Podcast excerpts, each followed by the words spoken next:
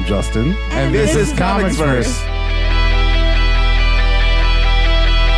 Welcome to another episode of the ComicsVerse podcast. Uh, the theme for our podcast episodes this time around is the best comics that you've never read, and today we're going to be talking about Mr. Rhee. So uh, I'm Travis Zapp uh, for ComicsVerse, and uh, with me we've got a whole bunch of uh, awesome people. So let's uh, go around and introduce ourselves. Hello, I am uh, Chris.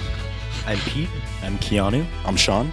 Okay. I'm Brian. All right. And uh, we're, like I said, going to be talking about Mr. Rhee. Now, before we get going, I'd like to remind everyone that you can find us on the internet, like all over the place. We're on Facebook, Google, Tumblr, Twitter, YouTube.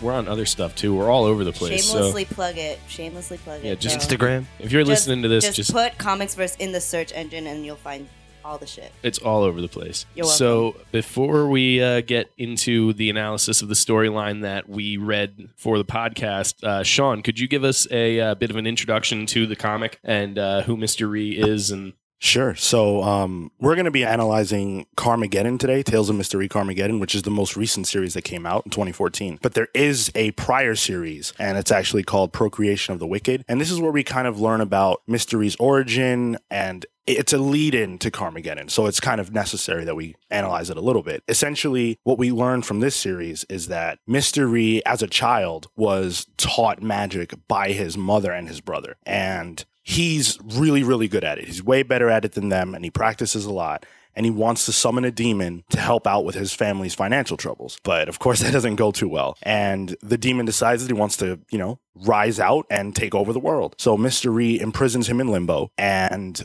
that his whole house burns down, and his mother dies in this accident. Mister Mystery goes on to pretend that he's dead. He doesn't want anyone to come looking for him because he's really ashamed of himself and what he did. Um, and th- this is actually kind of revealed through a conversation with his brother, where he's talking to him from prison because his brother's in prison, and they're having this conversation where he's telling him, "This is what I did," and his brother's like, "You should get me out of here then." And Mr. Rhee doesn't because he enchants his brother to find out if he really murdered this girl. And it turns out that he did. So that just gives you a little idea of the kind of person that Mr. Rhee is. And the rest of the series is just about this demon, Renobis, and uh, another person named Mr. Faust, who Mr. Rhee stops at the beginning of the story, plotting against Mr. Rhee to bring him down. And so when Karmageddon begins, he's uh, in bed with this girl and he's kind of recounting his origin story to her. And he had just actually been saved from the ultimate plot of Renobus and Mr. Faust, which is to entrap him in a mental asylum where no one believes his story about how he's a sort of uh, a troubleshooter of the supernatural and how he stopped all these demons and everything else. So that's kind of that's the volume one. Volume two is a sort of origin story. It, it, it finally shows us what happened during the Armageddon and during the Rapture, which is really cool. And if you haven't read it, you should check it out. But he's he encounters this family on the road who have just been attacked by a demon. He saves them, and the father's dying wish is that he get his kids to safety. And so Mr. Rhee makes it his business to do that, and he travels with them, and they encounter all manner of craziness. Uh, they witness a battle between angels and demons, and a an alien superhero named the Jovian. Cthulhu. C- Cthulhu's involved, which is really cool, actually. So there's a lot of uh, different mythologies and theologies involved, and uh, ultimately he encounters the Antichrist, and is he's not defeated. He doesn't defeat the Antichrist. He just kind of sends him away, and that's the end of volume two. Okay, so um, I just want to uh, start off our discussion. I, I mean, the whole thing is the tales of Mister Rhee. So, who is Mister Rhee? What would you guys say, like in a nutshell, is this guy's character?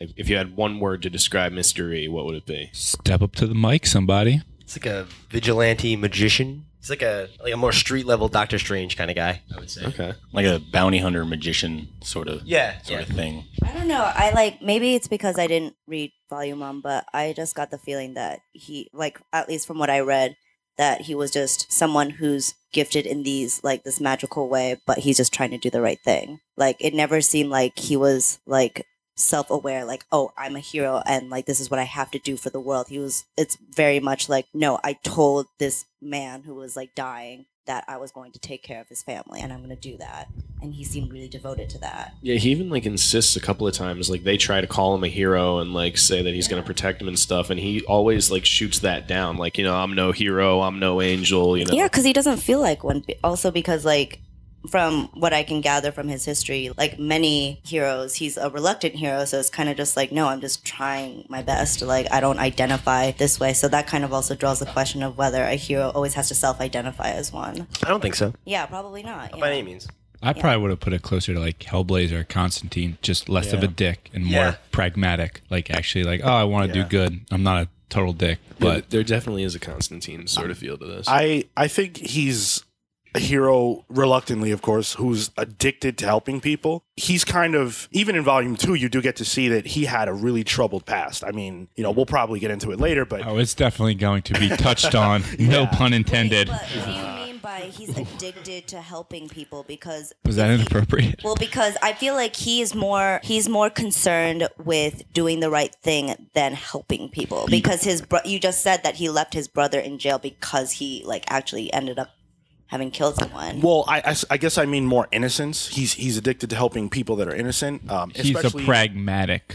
sure yeah And That es- pragmatic good. in volume one most of volume one is about him helping people out and in each in almost every single scenario he doesn't really want to do it but he ends up doing it anyway because he's compelled to and it, it doesn't always go right for him and even in in uh, Karmageddon we see that he helps people almost ignoring the reality of the situation. And again, we'll get into it more, but there's definitely something going on with the kid, Caleb, that he totally ignores because he needs to do what he told the Does father he, he would do. ignore it though? I, I think so. absolutely, Absolutely. overlooks Yeah, it. I Like, think so. He's no like- way. The kid's speaking like Lovecraft. Yeah, exactly. He's like, no, no, just eat, eat your eat But your like, food. It's gonna why- be cool. Like I don't know. the Maybe I entire didn't read car is enough like filling up it. with food trash. Like Right. As then, again, like- he's sitting there like just speaking just gibberish Latin. Who knows what the f- it was? I mean, I understand that only in the context of the story because at the end he has to make that, you know, that decision, that that make that call of like, okay, this can't be alleviated. But it's also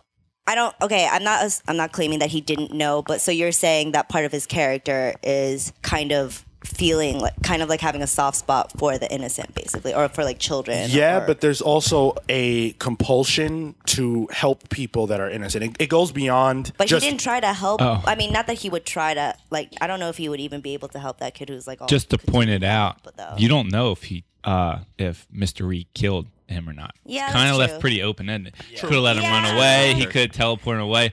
So that's very vague. So he could have That's to fair. add to the he- goodness point. He could have been like, "Let me on your way. Get out of here." I did want to make one counterpoint though to um to your idea that he's addicted to helping people because I do think we see on a couple occasions where he um makes the point that every time they stop they get in trouble and that they should avoid everyone. So I mean I think that there's something to be said for that goal of preserving innocence, but I I don't necessarily agree with uh, that idea that he's addicted to helping people in general. It's because he already had a task. He's very That's fair. driven, very goal oriented. He was given a task by this man and he was going to achieve it no matter what. And I think, you know, to Kay's point, if he does end up killing Caleb, it's only because he knows that he failed. It, it- the kid is is corrupted. All the other kids are dead. He failed his mission, so obviously he should get rid of this person if if he in fact did do that. He's a So- old territor. I don't even know the word. It's a fly. Utilitarian. That's Yeah. ism.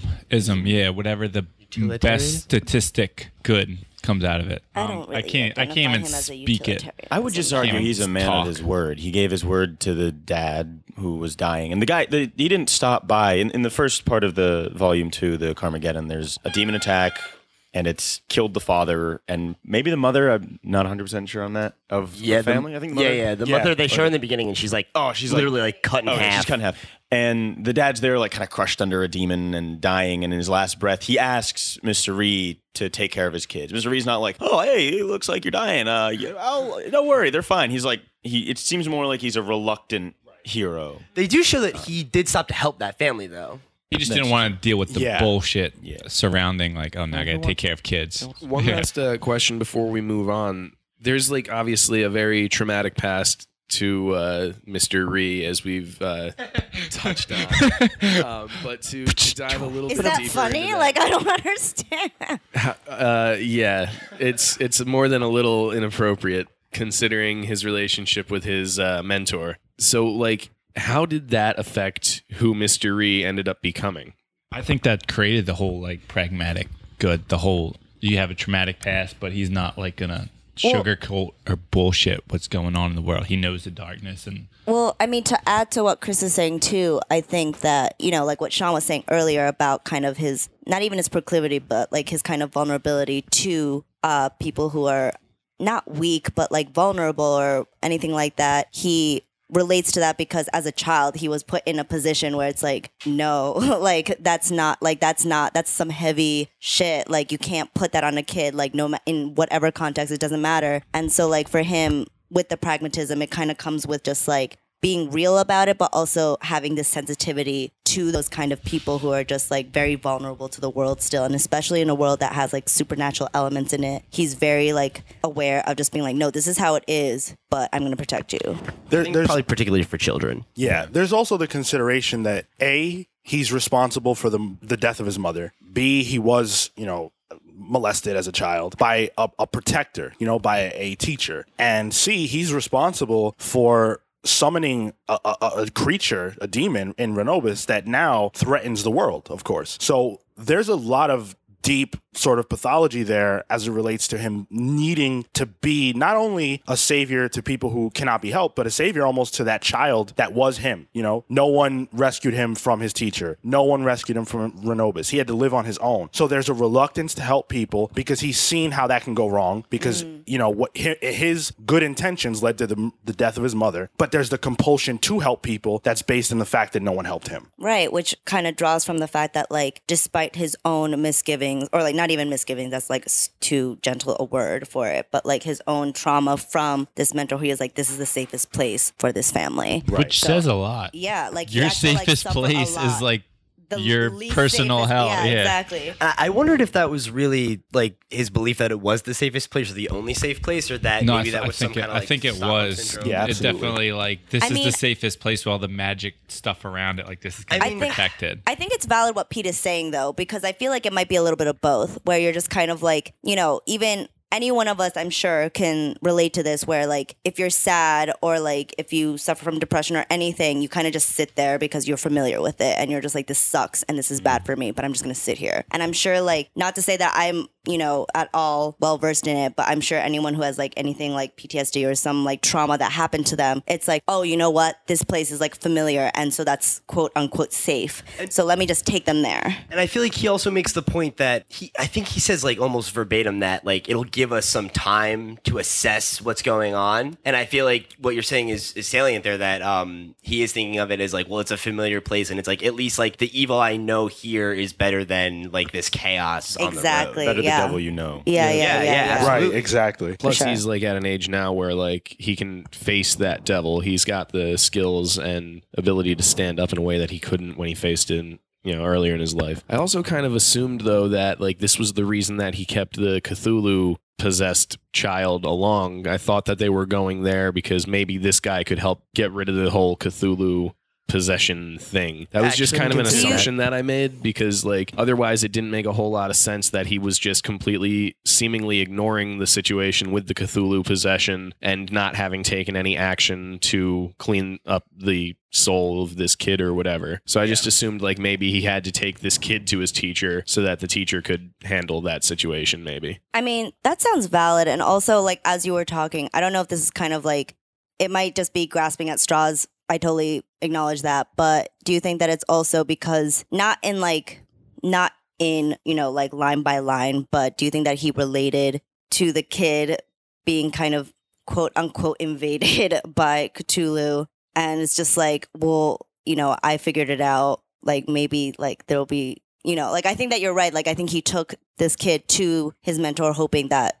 it would be alleviated somehow for like a price. I'm sure, I, I think but it's also just like it goes back to that vulnerability thing, being like, okay, like this is happening to you. Let me. I was thinking even maybe that like he was thinking that that would be a place where they could bunker down and he could use some of his uh, former teacher's resources to fix the kid and then they could move on. Well, I think every point that you guys have made on the subject is is totally valid. Actually, I think that probably all of that plays into his thought process. But I think what Chris said about him sort of being this pragmatic person relates because he's just because he had this traumatic experience with his teacher doesn't mean that he's going to disregard the fact that this guy knows his stuff. So in his mind, this is the safest place for these kids, regardless of what else is going on with this human, because there's craziness everywhere else. And also consider that when he did burn his house down and he did run away, he ended up with his master. So he associates that person with a safe haven in crisis. So I think that that pl- probably plays a big role in it too. So yeah, real quick, what'd you guys think about the uh the title of the book? Anybody have some experiences they'd like to share about that? Yeah, it, It was quite an enigma. Yeah, it took, took me a Oh little my while to realize that it was mystery. Yeah. Oh boy. Like Yeah, a- no, I was a moron too. So let's just all acknowledge that we're all morons about it. I It's definitely fine. didn't catch on. I'm, had to I'm really glad somebody else brought that up. Exactly, there we I- go. It was a, not until the the character mentioned it, like Yeah. Abby or whatever, right? Yeah, Yeah. she's Yeah. like, "Oh, Mr. E. Oh, oh, I get it." I'm like, "Get, Get what?" what? Uh, uh, okay, all right, yeah. So, Not my proudest moment. So uh yeah, good talk. So uh comics analysis. in depth. that was a good question. Let's move on. Okay. Here at ComicsVerse, it takes us a while to distinguish very simple puns.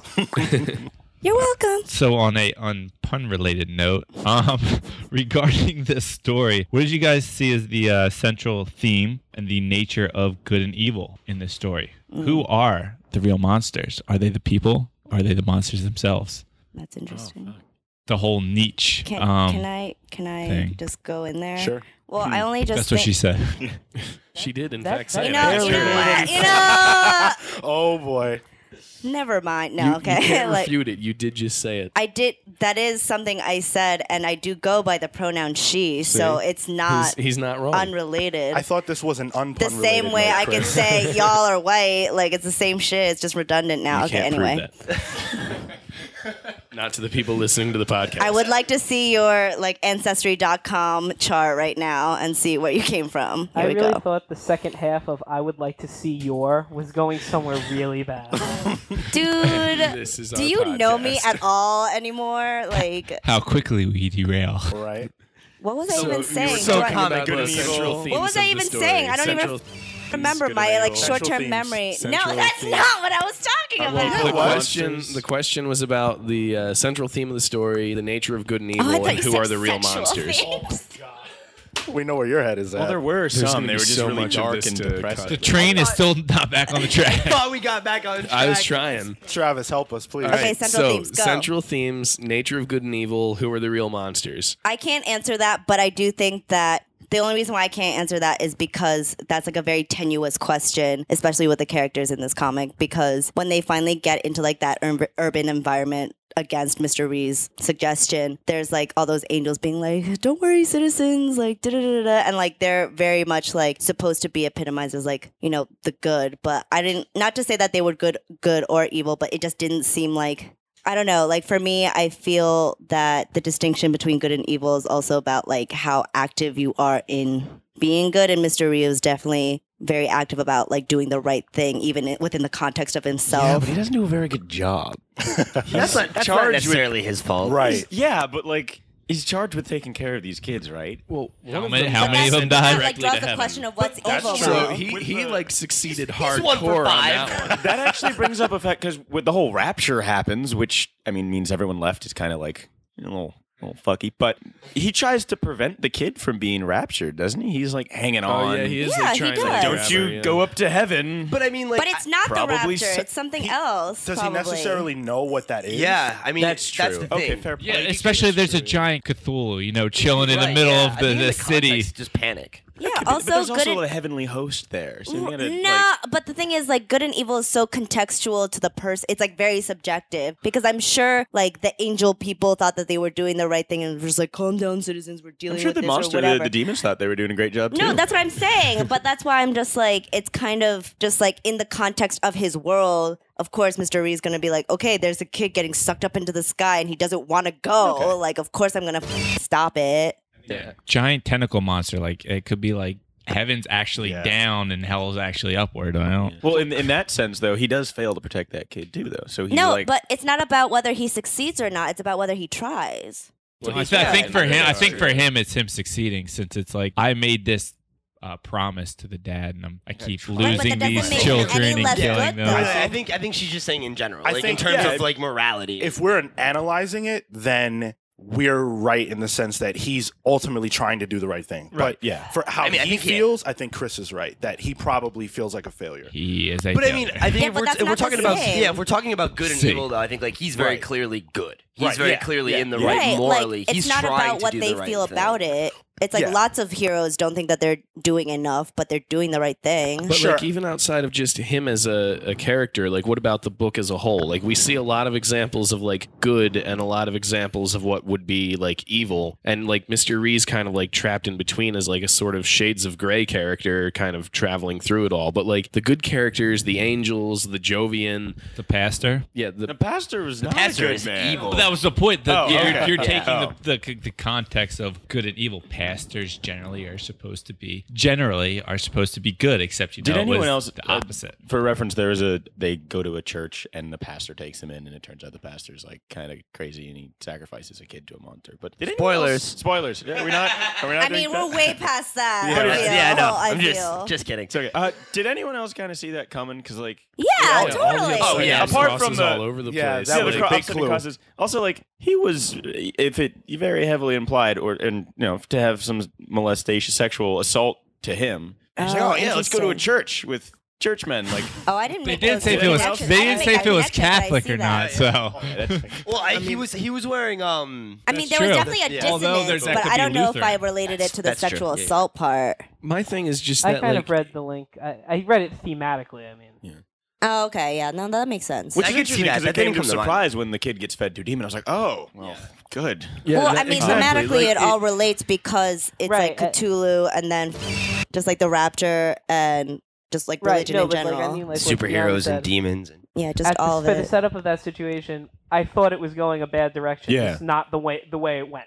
Yeah. So like, I wasn't Mm, surprised that it ended badly. I was surprised what the bad. misdirection. Mr. Rhee calls it like he's just like I don't trust him, and then it's like immediately afterwards, like he's feeding the kid to the Like, I monster. told so- you. issue with that whole section of things there though and like with his behavior towards the kid like i mean i tried to justify his behavior towards the cthulhu possessed kid by saying like all right he needed the teacher to help out for some reason but like this scene here he's walking into the church. Oh all these upside down crosses. Not a single one of them was like left sitting up. The guy's trying to like oh yeah you know the rapture building I've been shook busy. things fell. And i'm like all right but like every one of them just happened to fall But do perfectly you, upside do you down think that like, his, his inaction is based on his own insecurity about his like opinion ab- or like I don't know. I, I'm not. I'm like not basing this out of I mean, anything. I, am I- just I saying that like don't his know. inaction I think it comes like back to that pragmatic. He has a goal. He needs to succeed. He's probably going to do a lot of shitty things and like, go to a lot of places he doesn't want to in the process. But in order to succeed, where else is he going to go? Is he going to go back on the road where there's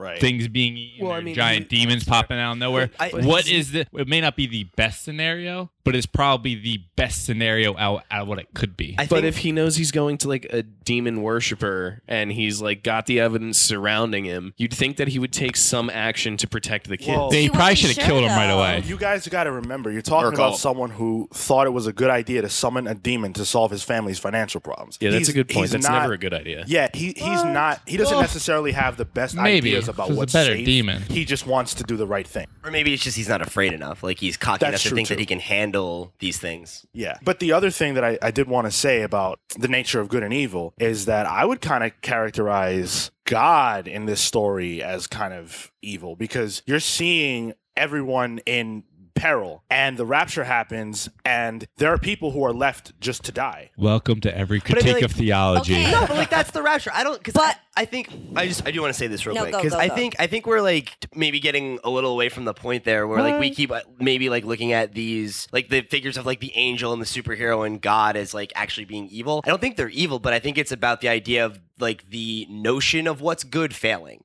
Not necessarily like God being evil, but like that, yeah. but the notion of this ultimate protector, like God or an angel or, or Superman, you know, Well, or but if- Superman proxy. but if- those things failing, and then having a character like Mister Rhee actually being the hero. But if the goal is to pr- save these people, because there, I, I I don't think there's a coincidence that the rapture happens right alongside Armageddon, right? well, it's So- not a coincidence, right? I Right. think that's what the Well, that's- Antichrist. yeah, Yeah, that's- that was a- his plan. absolutely. So, so if that's the case, then the rapture as this opportunity to save people, that's God's choice, and He chooses to leave some people there, and with the assumption being that they're gonna die. But yeah, but they're sinners, Welcome. Mm-hmm. right? I mean, that's, What if, Okay. Wait, no. Yeah, what about well- the other kids? But- Only one of the kids gets taken up. You're again but talking they're all critiques innocent on most rel- innocent. Like, religion that's- and like every atheist, agnostic, Sure, anti. sure. So that's a much much deeper question outside yeah, of the we story. actually have a of- whole other segment just devoted to the theology behind. Yeah. I like, mean- this. So we will get to that fun part later. So keeping the bus going, the last two We're on a bus questions. now. It's no longer Yeah, a it's a train. bus. The train wasn't working, so I had to change to a bus. Maybe next we'll be on an Shit, the train broke down Yeah, it broke down. Someone kept derailing it. somewhere around. Looking at you. racism and sexuality. yeah, somewhere around there. All right. So, as far as the structuring and framing, did the framework of the story work for you? Why or why not? What about the vague, open ended plot lines? I have some thoughts on that. I the structure didn't work for me. It, okay, I really enjoyed the story. First of all, so I, you know, this is just a critique. Uh, I don't think that this story should have been a miniseries. I didn't think that it had enough room to breathe, and I really didn't feel like I had enough connection to any of the children besides Abby, because she was really the only one who had any real dialogue. I felt like there were all these elements where, like, you know, we have this superhero character who, I mean, based on what you even told me, because I also didn't uh, catch the first volume, that um he has like really no he has like what three panels of, of time actually on screen? He dies off screen. There's all these really interesting elements of this world that i would have liked to have seen get fleshed out that just kind of get glossed over just to get mm-hmm. through or it feels like to get through the narrative because we know because he knows there's only four issues to get through. I actually I thought feel that too. I actually thought that that was intentional because the point is that this is supposed to be very like surface level, very street level, and so the Jovian, the angels, Cthulhu, all of that stuff is larger than life, and that's not what Mister Rhee is concerned about. And the story kind of follows him and his journey, and so it's not really about that other stuff, and it was left out for that reason. That's how I Yeah, that interpret didn't it. yeah, but bother that's me so much. integral to his, like to me at least. Like I agree with Pete in the sense that like I like the story well enough, but I was just like, like I wanted, I felt like I was,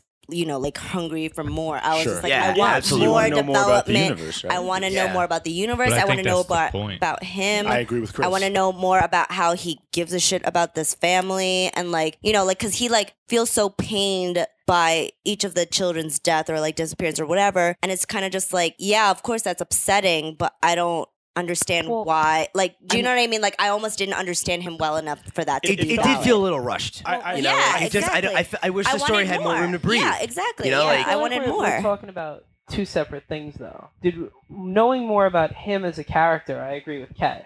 I could have gone with a little bit more spaced out about him, but I, I agree with Chris about the world. uh, with Sean. I'm sorry about the world in general. I kind of liked the concept that we weren't shown everything that was happening. yeah We no that was in fine bits and pieces. And Yeah. I mean, I kind feel- of shown it in the way that someone would experience it. It, it felt to me like he's like a Metropolis PI, and like Superman's like, "Hey, buddy," and then goes on to do Superman stuff. The story's not about Right. Superman or the Hogan Yeah. or the, these angels. It's about this guy who, yeah, on on the ground, sort of. He's got the kids. There's a whole other apocalypse going down, but he's not the guy who's gonna like kill Cthulhu. See, I, I didn't really have an issue with like not getting to see more of the Jovian or anything. Like I actually didn't really like the Jovian as the character, like this sort of Superman Jesus figure kind of thing. I wasn't sure exactly what he was supposed to be in the larger context of things. So like having just read this story and no other context for the Jovian, I was like, is this a Jesus metaphor? Is he just like a Superman stand-in? But like I didn't really care much about that character, so I didn't really care to Yeah. s- like see any more of him. My big issues with the the story were we're told like that uh, Mr. Rhee is such a great magician that there was just this epic battle fought with him taking down all these monsters. But then throughout this four issue series, we don't get to really see him using his magic to take down yeah any because he plays babysitter the whole time not that's but a like bad thing they, but they it's, run you know. into monsters though. He's up against monsters a couple Yeah, times, of and course. ultimately they are just like, "All right, everybody run." He even sets up a situation like, "If ever there's more monsters, all of you run, and I'm going to take care of them." And then that still doesn't happen. I mean Go ahead. No, I mean, I like I agree with what everyone's saying in the sense that like I agree with Brian in the sense that I think the world is filled out perfectly well. Like it doesn't leave like if it leaves any blanks, it's not noticeable. It's kind of just like, yeah, I I f- with this world. I can get into it. It was more that like even just before the podcast when we were talking about the first volume i felt like okay like this is something i would have wanted just as a backbone for this character that would have made more sense for this mini series but you know, like what Pete said before, just like at risk of sounding redundant, it's just kind of like I wanted more from him. And I, and I and I I understand how if you only read Karmageddon you would feel that way. So anybody that's listening, you should absolutely pick up the first volume because it's mm-hmm. integral to understanding who he is. I, I want to say something to Travis though because you you mentioned that we don't really get to see him fighting these demons. The thing about Mr. Rhee is that he again he's really a low level sort of street level hero. He's not cut out for this. This Cthulhu, the, the angels and all that stuff, that's not his realm. So yeah, but the monsters that they they just open up the story with like, yeah, so I just rescued all this family from all these monsters, and we don't get to even see that fight, which would have been really cool just to see that and see how he uses his magic against those monsters. We're told the battle happened, but we don't see it. And then any other time there's monsters that show up later on, like I'm not even talking like the big Cthulhu thing. I'm talking like the street level monsters that they run into. His strategy is like, all right, everybody run. I'm not even going to hold these guys off. I'm going to run also. Like there's no he never uses any of his magic. Like for being a magician character, I would have expected to see the magician do some magic. Yeah, it would have been nice to get a little more action. I can understand that, yeah. Again, I think that's something that like if we had a little bit more, if it was instead of a four issue, it was six issues. Like that would be something that there was more space for. Because I get it, there's a lot of story to get through. They had to kill off five kids, you know. But uh, yeah, that's just like that's just one of the things I feel like maybe got lost in the shuffle. Like if we had another two issues just to kind of flesh some of these things out. So, fun fact, FYI, coming up within the next month, issue or uh, volume three will be coming out. so, hopefully, you'll be getting um, the rest of these action scenes. But now, keeping the bus rolling forward to the last segment of questions. Still a bus. yeah, still a bus, still a bus. We haven't We haven't changed. needed to transfer. Honestly, you're going okay. much And quicker now we're- than we're- we're getting- No, no, no. I'm just saying that you're. Are, going or a do we lot have to change a vehicle, Kay? Do we have No. to change a vehicle? Are we, No, are we everyone- derailing again? Everyone, is everyone next wearing their seatbelt? Is everyone Oh, ready? Oh, I was just saying that we were moving I a like little bit quicker than idea. noticed. So we need to slow this bus down. Oh, well, So we we have take some. Just a little. uh, scenic route. It's not speed. Horse it's not buggy that movie that was terrible with down Keanu. Reeves. Hey, Yeah, that, I was but we named have after time. that movie. The bus is right here. Oh, that's true. I was, I was getting to the next questions, guys, so we can relax. Um, the bus driver's in control. Let him drive the bus.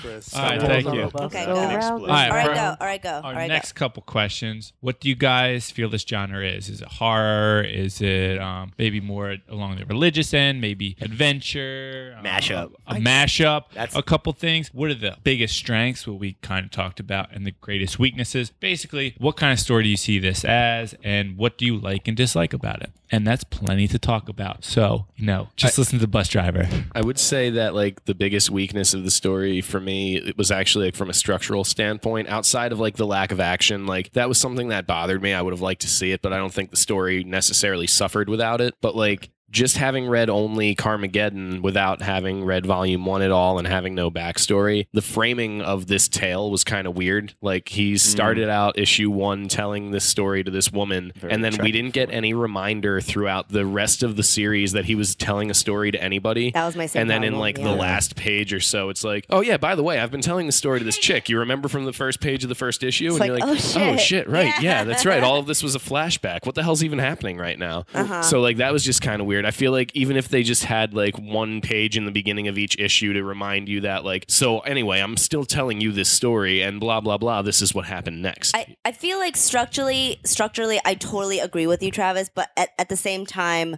I I was almost kind of excited by the fact that at the end I was like, oh shit, yeah, this was a like this was like a storytelling thing. It was like a story within a story. And like I kind of with that only because I mean Do you now?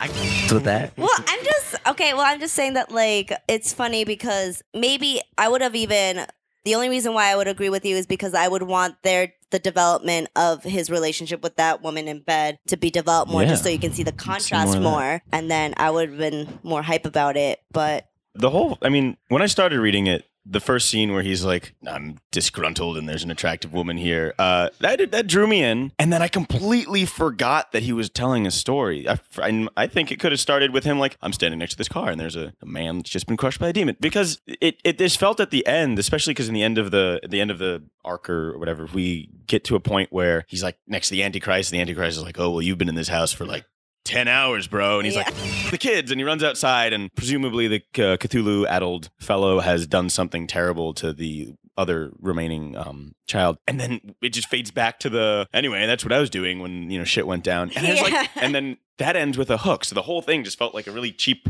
filler? Like, what did what did this accomplish? With, so- and bear in mind, I have not read the first volume, I, so I was going to provide a, a perspective based on the first volume, and so in in that context, the beginning of the story makes a lot of sense because that girl actually just saved him from the mental institution. Oh. So he, the reason why he's there is because they just escaped that place, and they're kind of Promise, together. right? Is the name Yeah, of the Yeah, Promise, exactly. It, that's the name of her organization that Oh, she yeah. that she works with. Mm. So Magic Shield? Ri- right, yeah, something like that. There's more to it, but like I'm not going to get really into it here. Just read the first volume. Promise. The the thing that bothered me was that it was that the first volume ends on a cliffhanger in that you know that he's reaching out to her, but you don't actually see him get rescued. So when volume two started, I was feeling, okay, cool. Now I get to see the aftermath of that. Where's the story going next?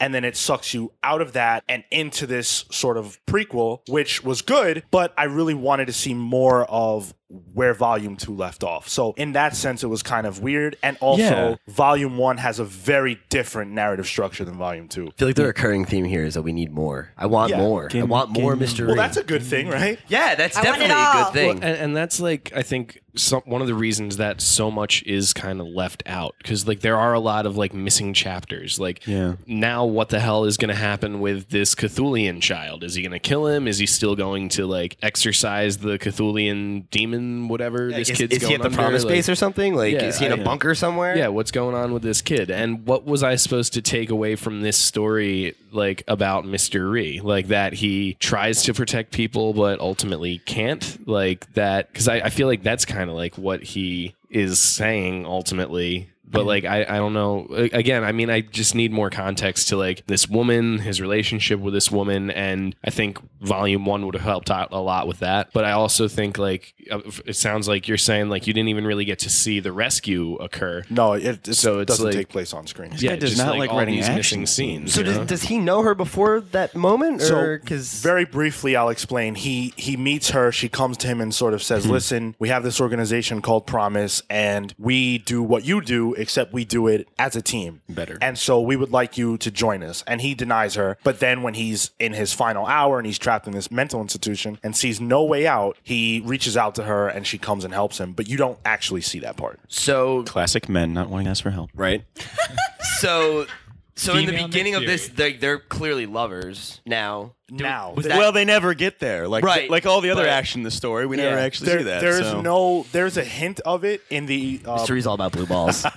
that's the entire. That's what the story's all about. there's a hint of it in uh, the volume one, but Just some sexual tension, or Yeah, but it never, ever, ever goes in that direction. Which, which, knowing what we what we've explained about the first volume, which I will read immediately after this, but so you meet the girl in the end of the first volume, and you kind of meet her in the beginning of the second, and then we still don't know who she is, except for the fact she's got very fancy lingerie. Like, who is she? She- this volume, uh, volume two should have like probably. Low key, I thought she was a prostitute before she explained herself. We don't Okay, know just that putting she's out not there. a prostitute. if Nick Shield had presented him, or if Nick Fury had presented himself to uh, Iron Man at the end of the first movie in this lingerie, I think Tony Stark might have uh, joined up with the Avengers. He a makes a little bit sooner. very valid point. I Very don't think he valid would've point. joined at we have to rethink the recruitment process of maybe comics.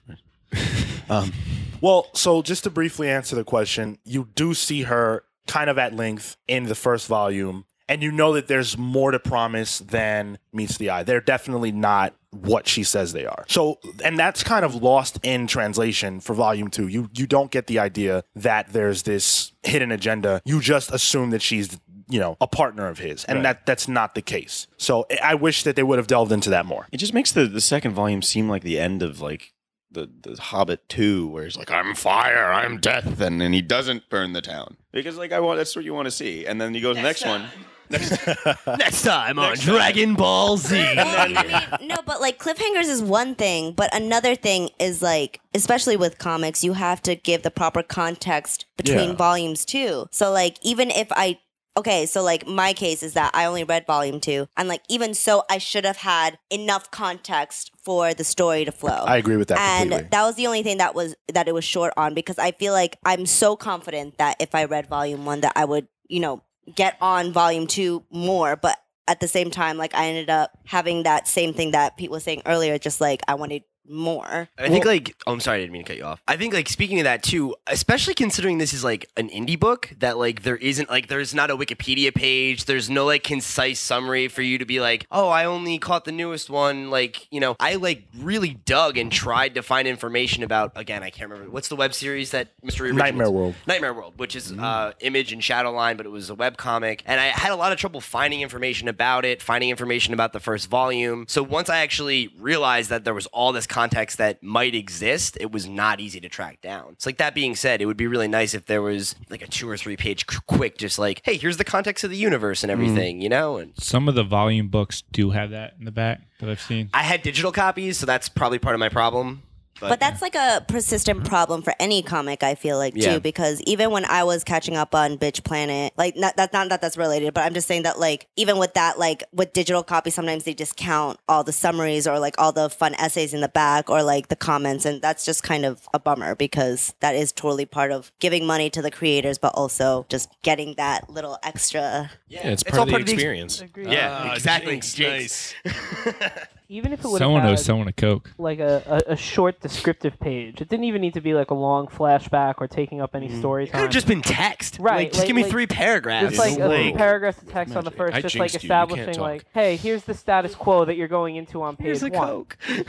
Yeah, I and I agree mean, like, with I know what we're saying with digital comics, but digital, not to sound really cliched, but digital comics are the future. A lot of people are only reading these books digitally. Well, and that's it's what I'm green. Well, that's what I'm saying Saves the because like. I feel like that's that's something that most creators have to consider as well like unfortunately because some people only work in analog like I relate to that but at the same time you have to like consider what the new thing is or like what you have to anticipate what's coming next and digital comics is what's coming next. Not, not to mention And, that and just just generally, uh, I think that any creator, especially at this point, with the way comics get out, be it digitally, be it word of mouth, be it over social media. Not that I'm saying that you know every every story needs to rehash everything you've done before, but you sh- any creator should realize, especially like you know this was released as a number one. It's a mini series, but it's a number one. Uh, any creator should realize that this might be the first thing that someone is picking up, Especially with an indie book. exactly. The- Yeah, that's exactly the point I was going to make, Pete. That you know, Marvel has the ability, DC has the ability to kind of assume that you know who Spider-Man is, so they don't Yeah, really need obviously. to. Yeah, they don't need to have every issue just, hey, here I am, I'm Spider-Man. But they I got my powers and Really? stuff. Because that's every movie that they come out with. Is, And that's "Hey, well- this is how he became Spider-Man. and I wish they would stop doing that. That's But why they were terrible. Even in those books, the first page is always a recap, and there's a reason for that. And with a character like Mister Rhee, who, while interesting, we don't know a lot about. Even myself, as having read, you know, volume one and volume two, I'm thinking to myself, th- it would have been great if there was a refresher. It would have been great if there was something. But wait, his name is Mystery. Maybe that's all part of the story. It's a mystery.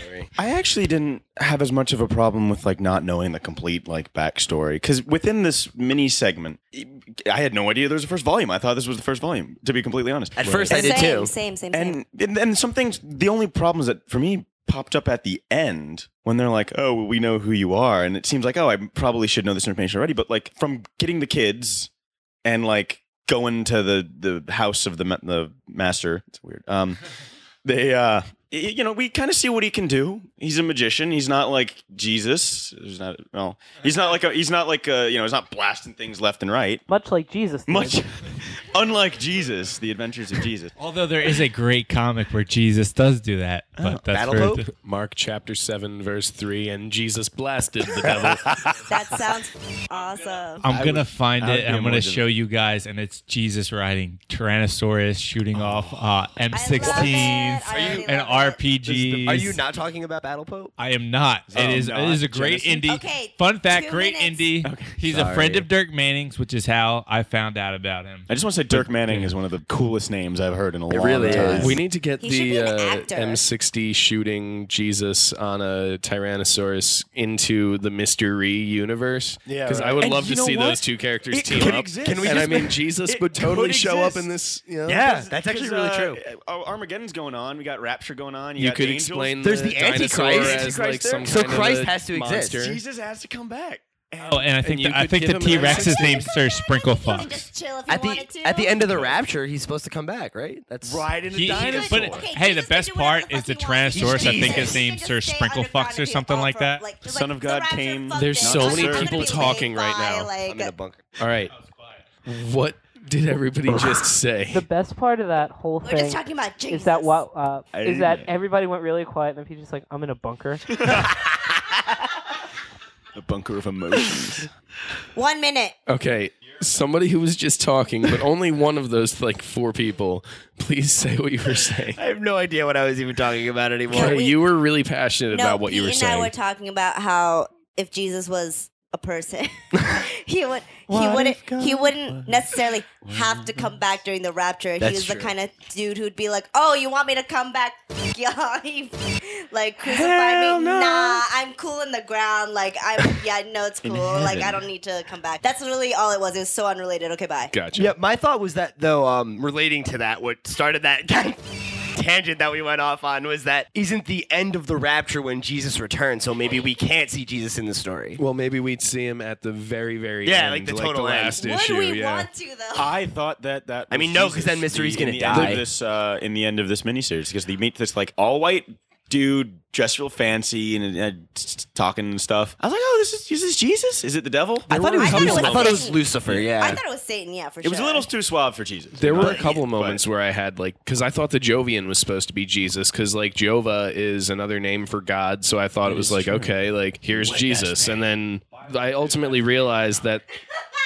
I ultimately realized the other dude was the Antichrist because he was referring to like his father and things his father had done Right. with like the rapture and stuff. So that was like the only clue. But I had Oh. the same initial reaction. We have to move on. Oh, Jesus is talking to him. It's All right. divorce. Okay. So, welcome to uh, the third segment here. Uh, we're going to dive into mythology and theology. Um, there's a whole lot of different aspects of all different sources that all kind of blend in together here from Cthulhu with the whole Lovecraftian thing to like the Antichrist from a lot of the apocalyptic uh, scriptures like uh, Revelations. Um, we've got uh, God, his, uh, his angels are here. There's all kinds of stuff. So, how is this all like related? How do they all intertwine? And where does like power sort of come from here? Who really has like the edge in this whole story? Like, there's there's so much going on. It was like hard to kind of process everything. Seems like God's kind of well. If we're if the heavenly host is the heavenly host and the ho the the, the Hovian, Ho- Hovian are the only like supernatural good guys that we see, with the exception of Mister Rhee, which and, and he's not really fighting any wars here. He's just kind of trying to save his family, doing doing him. God seems a little outmatched. There's you know the churches all got killed. Uh, they mentioned specifically that the Did churches they get raptured? got taken out, maybe, but Aha. The so- believers got raptured. the anyway. believers got raptured, and the heavenly host is fighting off Cthulhu. But just based on the fact that Cthulhu is existing in the same universe as like the demons, you got to assume that like God's not doing so great. There's a lot more bad. We see a lot more bad guys than we do good guys uh, throughout this this arc. Which is like a very interesting point because, like, if we're allowing the Lovecraftian horror into this universe, where does that line get drawn? Are there other good guys out there? Do the Greek gods exist in this universe also? And are they like helping out? Like, Well, would they though? I would Kinda love dicks. to see like Ares or like Zeus or Athena or just somebody pop out and just like, start yeah, wouldn't that be wrecking neat? shit. Like, but like, that's what I'm saying. Like, where is the line drawn? There's like, Maybe they're in Europe. I mean, we are. that's true. booming in That's a very good America. point. So We're also in a world where there are superpowers too. It's like we have like that superhero figure. So I thought it was True. interesting how many different, seemingly really, really far away mythologies are kind of brought together and synthesized. the possibilities are endless. Yeah, really. Honestly, I, I don't think there's anything that I could see being out of place in this book. What uh, was interesting to me was, uh, and Sean, you kind of brought this up, is that the angels seem like totally outmatched in the Cthulhu fight. Oh, yeah. And I was kind of wondering about that whole scene there because it seemed like everyone was like all united, everyone was banded together, the angels are totally going to succeed and all that. And then once Mr. Rhee comes in and is like, no, this isn't going to work, that's when like there's like this moment of like everyone's faith is shattered and like once that happens is when everything sort of falls apart so i, I had this uh, sort of notion when i was reading it that mr rhee by causing this lack of faith almost made the angels lose because like maybe their power comes from the faith people have in them you know That's an interesting perspective. Yeah, I hadn't considered that. Yeah, neither had I. opening our mind to so much. I, I don't know. It was just because I, I mean they the angels were like so confident right up until that point, and then all of a sudden everything fell apart. But like Mr. Rhee and his Although- relation to everything was just very interesting to me throughout this whole thing. Like the way he relates with the Antichrist, the way that he's viewed by the Antichrist and his master, the other monsters. Like he's a threat, but he's a tool. He doesn't know how powerful he really is. Is he really all that powerful? Like the Antichrist almost seems to treat him as like a peer. It seems. I mean, to go back to what you were saying about um, A thought I had about that is I don't know if I think the Antichrist looks at him as a peer.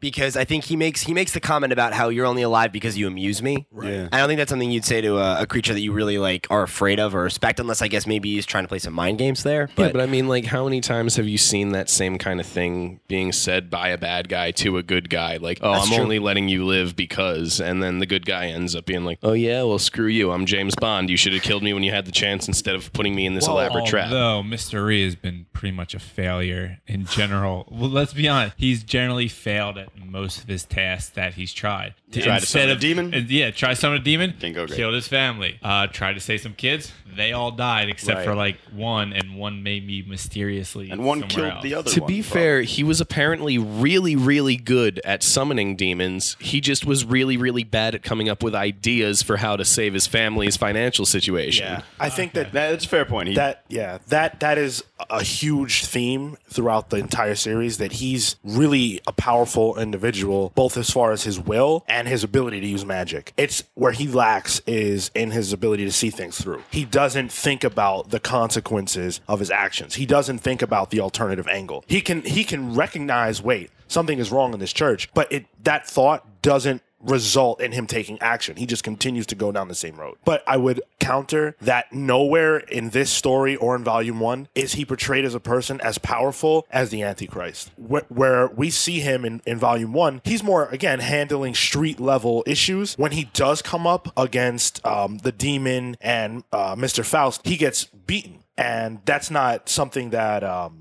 I like I don't even see them as being on the level of the Antichrist. Right. So for him to lose there, I kind of see the Antichrist as a lot higher than just a, a, regular demon. So I felt that the Antichrist really was just toying with him and kind of saying, "Hey, you're you're a cool kid." You know, I patted him on the head. because it kind of seems like he just he struggles with even any demon like Yeah, anyone that exactly. encounters is like he's immediately like we need to run like and maybe it's just because he's trying to protect the kids but i mean like you know it definitely seems like his life is always in danger when Yeah. he meets a demon so i don't i didn't get the feeling that he was particularly powerful overall Which is interesting because from what we see of his powers, like he's good at summoning demons, but the, the underlying thing, at least to me, seems to be that it's really hard to do good when you're using satanic magic. In the the fir- little bit of the first volume I read, there's uh, forget the name, but there's a sorcerer who's like, "Oh, I figured out how to like contain a demon in an unborn child of a pregnant woman," and he's like, "That's bullshit." And he throws the, you know, he kicks the guy's ass.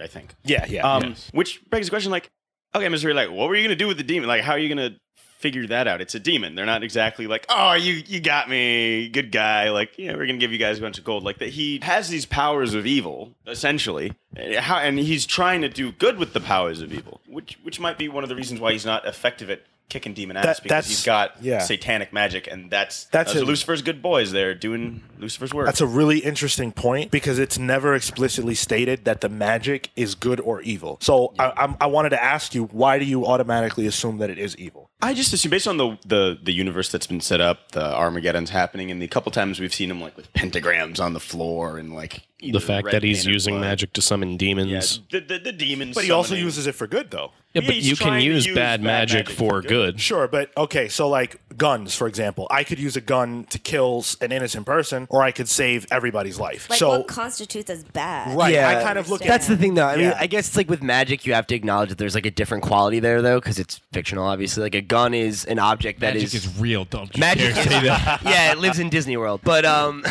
like a gun is only as good or bad as the person wielding it. Whereas like you can argue that there is maybe some morality to magic based on like where the source is. If the source of the magic is the devil, then it's just dark. look at just looking at you know if you're looking at the, the status quo established in this series that God is a thing and angels are a thing and the apocalypse is happening and the rapture is happening and all these things are happening if that's all real then magic that summons a pentagram would be on the evil side of Right, absolutely. If Why? We're accepting, One would assume. well, if we're accepting that God is a thing, then it's like a very accepted thing within Christian religions that magic of any sort is a sin. So it would be like it, it would have to have that negative pagan. evil connotation just by virtue of the fact that we're in a universe that exists according to God's rules. It's his Armageddon, it's his rapture that's being played out the way that it was, you know, written in the Bible, But does it? Because like Exactly. because because Cthulhu's there. So there are these other Right. elements where it's like God's angels are able to be challenged by Cthulhu. And I well, I forgot to bring this up earlier because I mean Cthulhu's an old god. So you would assume that like he's would be closer to the level of the currently reigning god and like maybe that's how this universe works Well- is that we go through ages of like reigning gods or something like that or not getting to the whole like Christian theology, which if you look at Revelations, how most it's mostly viewed, which is not the way a his, historian or theology would view it, but most Christians have a general view of things go to shit for a while until like the very near end. Then God's like, oh, I'm the fucking man. All right, everything's Yeah. eliminated now. Antichrist, everything's dead. So basically, this, if you're following along with general, you want to call it Christian um, Thought. thought thought process is not something like theological or something more historical from an academic point of view but if you follow the general thought process for that yeah this would follow online like yeah the angels are gonna get fucked up everyone's gonna die everyone's Right. gonna go It's to like hell Ragnarok. yeah it's, Ra- it's ragnarok Yeah. until the end where god comes back he's like yo don't forget i'm the man and then eliminates everything God shows up and makes like the ultimate face turn. yeah exactly yeah he comes in he's john cena coming in at the very end you can't fucking stop I, Oh, I I, really hope that's how it happens. I, I have a thought if though. god is john cena i could believe it I'd be mad. Um, I, I'd be pretty tight. Yeah, I would be pretty has unhappy. he ever lost I'd be in Yeah, church yeah, I'd be in church on Sunday. So, but the That thing makes is though, Satan CM Punk. I'm actually really cool with that. That is and cool. Might become a Satanist. the No, thing is, Satanists have it down right now. Like most of their rules are just like do not like approach another human being unless they have your consent, and it's just like okay, that That's sounds nice. that sounds like a human thing. Yeah, cool. Well, there's other Satanists Yeah, that you're talking- believe the way to save the world is to like do like mo- they believe Satan is like to fix his mess. Like you have to make like demons and stuff good. That's another version of Satanist. Like because he became a fallen angel and died, you have to now like make up for his sins. And, yeah, because him and isn't shit. Satanism like I don't know if I'm getting this right, but No, there's it's like, several different versions. It depends on Oh, what's- okay. yeah. It's like, Some I heard, like, Satanists just like, want to watch the against world burn. Or like Yeah. against will. Well, there because there's like I think you're what you're talking about is like Anton LaVey Satanism, which is not focused on the worship of the devil. But if you are like a Satanist that worships the devil, there like there's certain sects of Satanists that worship the devil and worship evil, and it's like the more stereotypical Ah, vision metal. of Satanism. Yeah, exactly. metal. Black metal. That's- it's like black metal. The sounds religion. so weird to me, like- what what vehicle are we in now, Chris? What what vehicle are we in now?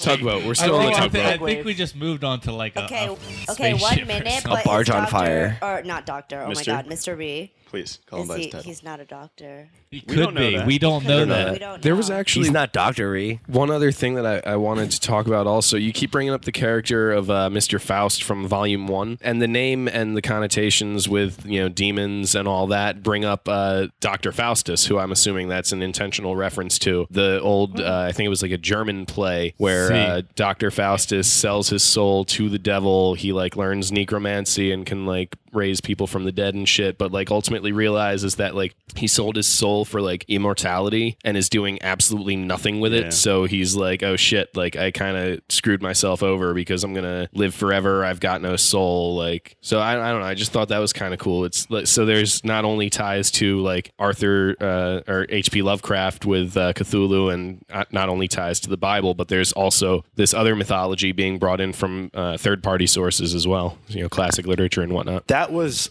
something that I I'd wanted to bring up too when we were talking about you know Christian you know theology and being a part of this and how that automatically makes magic bad. Well, the thing is that they don't they don't discuss aliens in the Bible. They don't they don't acknowledge Cthulhu in the Bible. So I kind of feel like in this universe everything is at play. Some would argue everything that they do talk about aliens in the Bible. no other gods but me. Nah, in the Old Testament, if you look back at it, Yahweh is actually part of a pantheon where they get the term Yahweh is from. Um, what's Gilgamesh? What was what? Uh, Babylon? Babel, yeah, he was Babylonian. yeah, that it's where he actually comes from, which is why Baal is his like mortal enemy in the Old Testament, is because it actually comes from Yahweh, is from the pantheon of And that religion, and then eventually the Jewish people segue into one, and then it's very long- Monotheism. yeah, monotheism. And there are, if you look at the Old Testament, originally they acknowledge all gods, and then later in their term of worship, there is only one God. And there are references that people like look at as aliens. Uh, Ezekiel talks about wheels of fire that are flying in the sky that people have interpreted as aliens. So aliens, they might be. the right They, might be in the Bible. They might be, but I think generally accepted,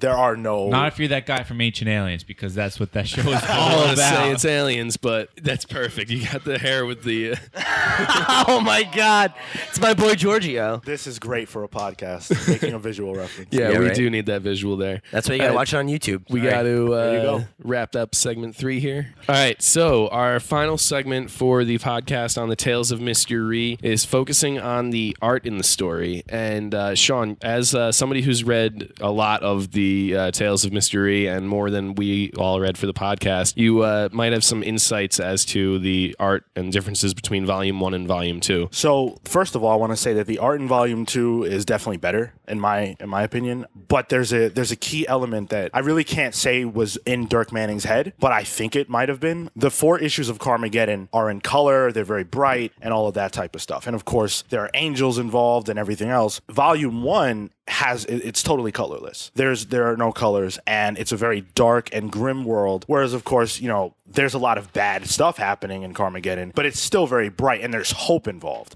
Volume one is kind of a hopeless book, and I thought that the lack of color really helped to sell that. And I think that what they were going for was after the rapture, God has kind of left Earth to itself. Everybody who's left is a sinner, and that's kind of it. And so the colorlessness of the first volume reflects that. So you said you liked uh, the art from Volume Two better. How did the rest of you guys feel about the art in Volume Two? I agree. I like art uh, two rather than one, and plus that color too.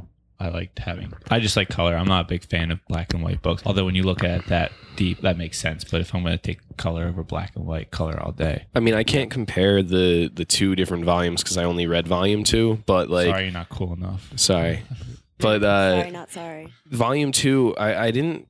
There, there were certain scenes where the art actually kind of bothered me a little bit. Like I felt Really? like Same. I felt like there wasn't enough uh, dimension to things. Like a lot of the coloring made things come off very flat. Like uh, one example in particular was like the woman that shows up in the beginning that he's telling this story to. She's standing there in the lingerie, but it didn't seem like she had any dimensions to her. Her skin was just kind of one solid color, and the shadowing didn't really seem to give her a whole lot of like three dimensional quality to me. I actually agree with you in that sense because I don't think the art the art was bad or by any means. I think very sincerely that it might have just been that I wasn't personally into the art because I've seen art like that before. Like I haven't been able to read Sex Criminals because it had like a similar art artistic approach. Even though Sex Criminals is an amazing comic, and like for this, I feel like the art is appropriate, but because we were just talking about like genre and everything, it's kind of like, well, I would have. I mean, it sounds kind of shitty to put it this way, but I would have wanted more commitment in the sense that, like, if he was going for a horror, like, it should have been like shady as fuck and like creepy and weird. But like, instead, it's like a very ingestible and like readable comic, which is great. Like, that's that's like number one. But at the same time, it's like the story and everything is there that he could have explored more and he could have spanned out. Yeah, see, I, I really like the art, so I'll be a counterpoint for that. Uh, the things that I, I agree with you on some of the decisions with coloring, but particularly the thing that stuck out to me the most was like I thought there were a lot of really weird lettering choices. Like I think that like sometimes it seemed like the font would change seemingly for no reason, and um, I thought that a lot of the uh, like the actual um, like the onomatopoeia like action kind of moments, those all felt very flat to me, and I thought that a lot of those choices were really uh, kind of in line with what you guys were saying, where I, I would have just liked more and they felt underdeveloped. But in terms of like the line work, I, re- I really did like that. I thought that the um, the art itself was good. I think the coloring there's definitely some room for improvement. And you know, again, like the lettering was just a lot of it was, especially the end, like the Antichrist font. I thought was like really obnoxious Yeah, to read. I, I completely Yeah, I had a hard time reading some of that Yeah. stuff too because it's just a little And, um, I mean, to go off that as well, like this isn't necessarily about text, but does anyone else did anyone else have a problem with like not even panel design, but like what he chose to showcase, basically like the actions that he chose to showcase? yeah, yeah, absolutely. Because I was just like, you could have capitalized this on a little, but it's like all transitional somehow. And I was just like, especially for a four issue, I was just like, because I care about the character, I'm just like, I would like to see like even like a flash of emotion or like I don't know, something more that wasn't just transitional. Yeah, I, I think part of that again is like coming back to this idea that, or at least my point is that I think it was too short. Is that like there isn't, there wasn't room in the, you know, I don't, I don't remember exactly how many pages it was, if it's the standard or not, but it's like you know twenty something pages, and there's not room for like a big emotional spread or like an action Totally, yeah. sequence that's like a big, you know, double page kind of thing that doesn't have any dialogue because we only have so many pages to get this story out. The whole thing is like, a, you know, it's like 100 pages. And it's like, that's not a lot of time to get, you know, this much story out and develop all these characters that we also have to kill off. See, I, I guess I'm going to be kind of a counterpoint. I liked the art, and I actually I liked the the panel design. I liked the congested feel of it. I wasn't the biggest fan of the story itself, but I, I thought that the art really fit not only not only the story content wise, but I really thought like that conge- the congested feel and the panels and the lack of gigantic spreads kind of fit with the idea that this is this is a story of what's ha- of down to earth while everything happening above is mm-hmm. just way out of the grasp to comprehend. Like a gigantic two page spread kind of like opens up what's happening above and thematically I don't think that would have worked because the characters don't really know. They don't see the whole they literally don't see the whole picture of what's happening. So much of this is it's beyond the comprehension of, of a normal person or even of uh, the, the street level uh, magical wielder that we've been talking about, however you want to phrase Mister Rhee. So I, I dug it. I, I think was that's an interesting way of looking at it, Yeah. actually. I think that looking at it from that perspective really adds to the theme of it. But I think if you're if you're not looking at the theme and you're just reading the the book and looking at the art, I could see why some of you guys feel like it was lacking. I personally did like it, like Brian and Pete. Yeah. But I I, I could see where you guys are coming from for sure. Well, I have a question about that though, because do you think that it's because we talked about it a little bit too, Sean, before, but do you think that it's the artist or the writer's responsibility to make the story accessible for just anyone versus kind of just banking on people knowing what they're going for? I think that that's that's a tough question to answer only because it all depends on what the end goal is, right? So for me, and just in, in reading this story, I think that Dirk Manning is not as concerned with accessibility as he is Right, with telling the exactly, story that he wants to tell thematically, um, as far as his characters are concerned. And so I think that the, what's left out, if we're right in assuming that this was all orchestrated, what's left out is deliberate, and it's up to us as readers to kind of catch up and interpret it the way that you know we're kind of talking about it. And to sort of comment on that, on like his uh, freedom to tell the story that he wants to, that's sort of summed up by Mr. Rhee in a moment where he's taken photos of all the dead bodies and the carnage everywhere when the kids are insisting like we need to bury our parents. And he's just kind of like all right look at this and tell me do these monsters care about your religious traditions? So it's sort of to me that's kind of like the author just saying like i'm just gonna have fun with this. Like there's gonna be cthulhu in here. There's gonna be superheroes. So like i don't really care about what specifics are going on in terms of the religious rules and things. I'm just telling a story you know? Yeah, it's almost like leave your rule set at the door. We're doing something totally different with this. And I, I really appreciated that take on this story. And that's what speaks to me the most about it in the first place is like and that's i guess part of why i think that both like the story and the art don't really like service the the actual narrative so well though because as much as i really enjoyed the story that i was told as much as i really enjoyed the art on every page i feel like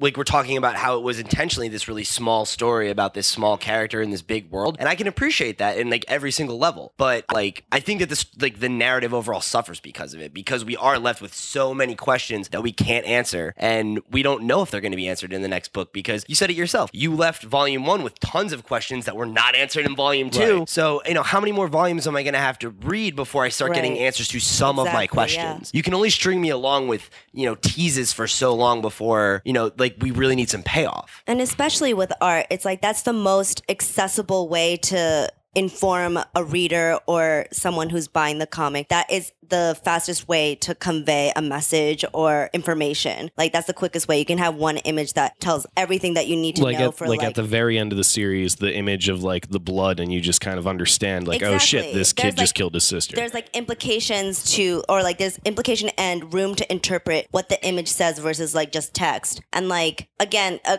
like just it's so redundant at this point but like yeah i would have wanted more. I wanted to wanted to like have it have more room to breathe because like if it did, it would have been so interesting just to see. It's because it is so interesting. There's so I have so many questions about this universe, about these characters, and like those are all good things. Those are things that you want your reader to walk away with. But I would rather have gotten some of the, the answers rather than the questions. I think yeah, that's what's it's a great little about frustrating comics. because, like you said too, like you don't know if those questions are ever going to be answered. So you know, you have these questions that are raised that it's very frustrating. Not only just because of the general frustration that comes with being a fan of any series, where there's the anticipation of what's coming next, what's going to happen, but now there's not only what's going to happen, but what isn't going to happen. What am I just going to be left wondering about? Yeah, absolutely. Well, I, I don't. I don't want to sort of make this about whether who, who's right or wrong. I just would like to refer back to Brian's point about how we are like. E and like the kids, sort of observers in this world where things are happening that we are not meant to process. And so the way the story is told really reflects that. And I think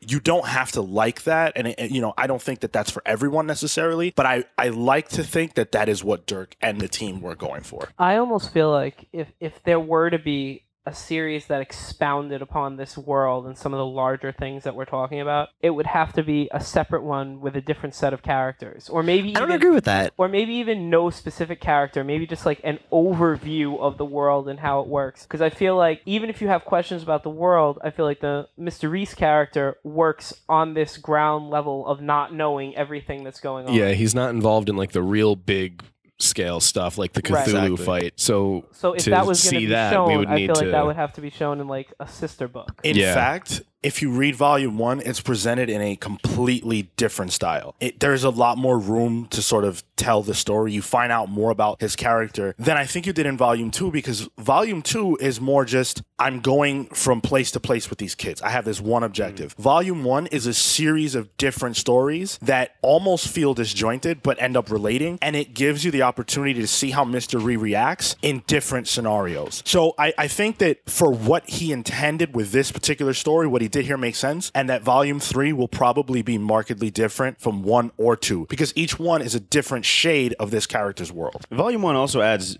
more to the overall universe. Absolutely. Um, I didn't know that you were the one who was saying that. I was like, whoa. It's okay. Uh, you just- and from from what I the, the brief pictures I, uh, parts that I saw, there's there's vampires in this world. But the Yeah. second story is him trying to stake a vampire, and it doesn't go so great because he's not very good at his job. But it's um, hard to know where hearts are. It is. I don't. Anyway, but and, and moving on to the artwork, but he tries. he does try. I do love that about him. Oh God, now I went. My my train got derailed. The artwork We're, we're on a boat. The We're on a tugboat boat, was yeah. derailed. The tug capsized. The art for me reminded me a lot of uh, like those cel shade style video games, like uh, 13 for PlayStation Yeah, 2, or like the Borderlands games. Yeah, like yeah. it seemed Mirror's very maybe? similar to that. Yeah, Mirror's Edge is another good example. So like the art, like it didn't bother me. I just like I like a more realistic sort of style, and this was very very like it was a stylized kind of thing, you know. Yeah, very it was sort of abstract, very like poppy. It had a lot of uh, similarities to like uh, the image like uh, sort of style on stuff. Reminded me a lot of Red. Like I don't know. There's just like that that general sort of cel shaded thing was what was uh, going on with it, which I don't really have a problem with. It's just not like my preference. Reminded me of like a curvier, brighter, like Hellboy sort of. Yeah, absolutely, Sure. absolutely. Um, I think especially like with the use of minimalism, like where sometimes you would Yeah. get those like zoomed out views of the characters, and they would not have the pupils; they were just kind of like the little dot eyes and things. That definitely brought me back to like Hellboy or um, is his name's escaping me, but the first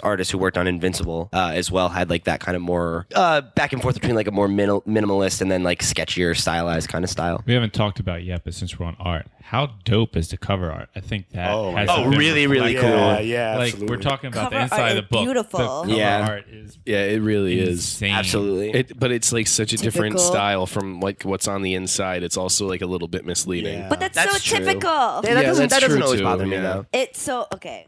Never mind. Yeah, I'm 'cause not even gonna get into Yeah, because then you have to get into sequence topic for another day. paneling and Right, pin up. right. Yeah, Right. no, you're right. But I mean, the, the cover, art, the cover art is phenomenal. It's yeah, cool. it's definitely really good. I And mean, I'm you're right. Looking that, at, I'm just looking at the, cover book art- cover right now. I'm like, damn, you see the fire coming out of his head?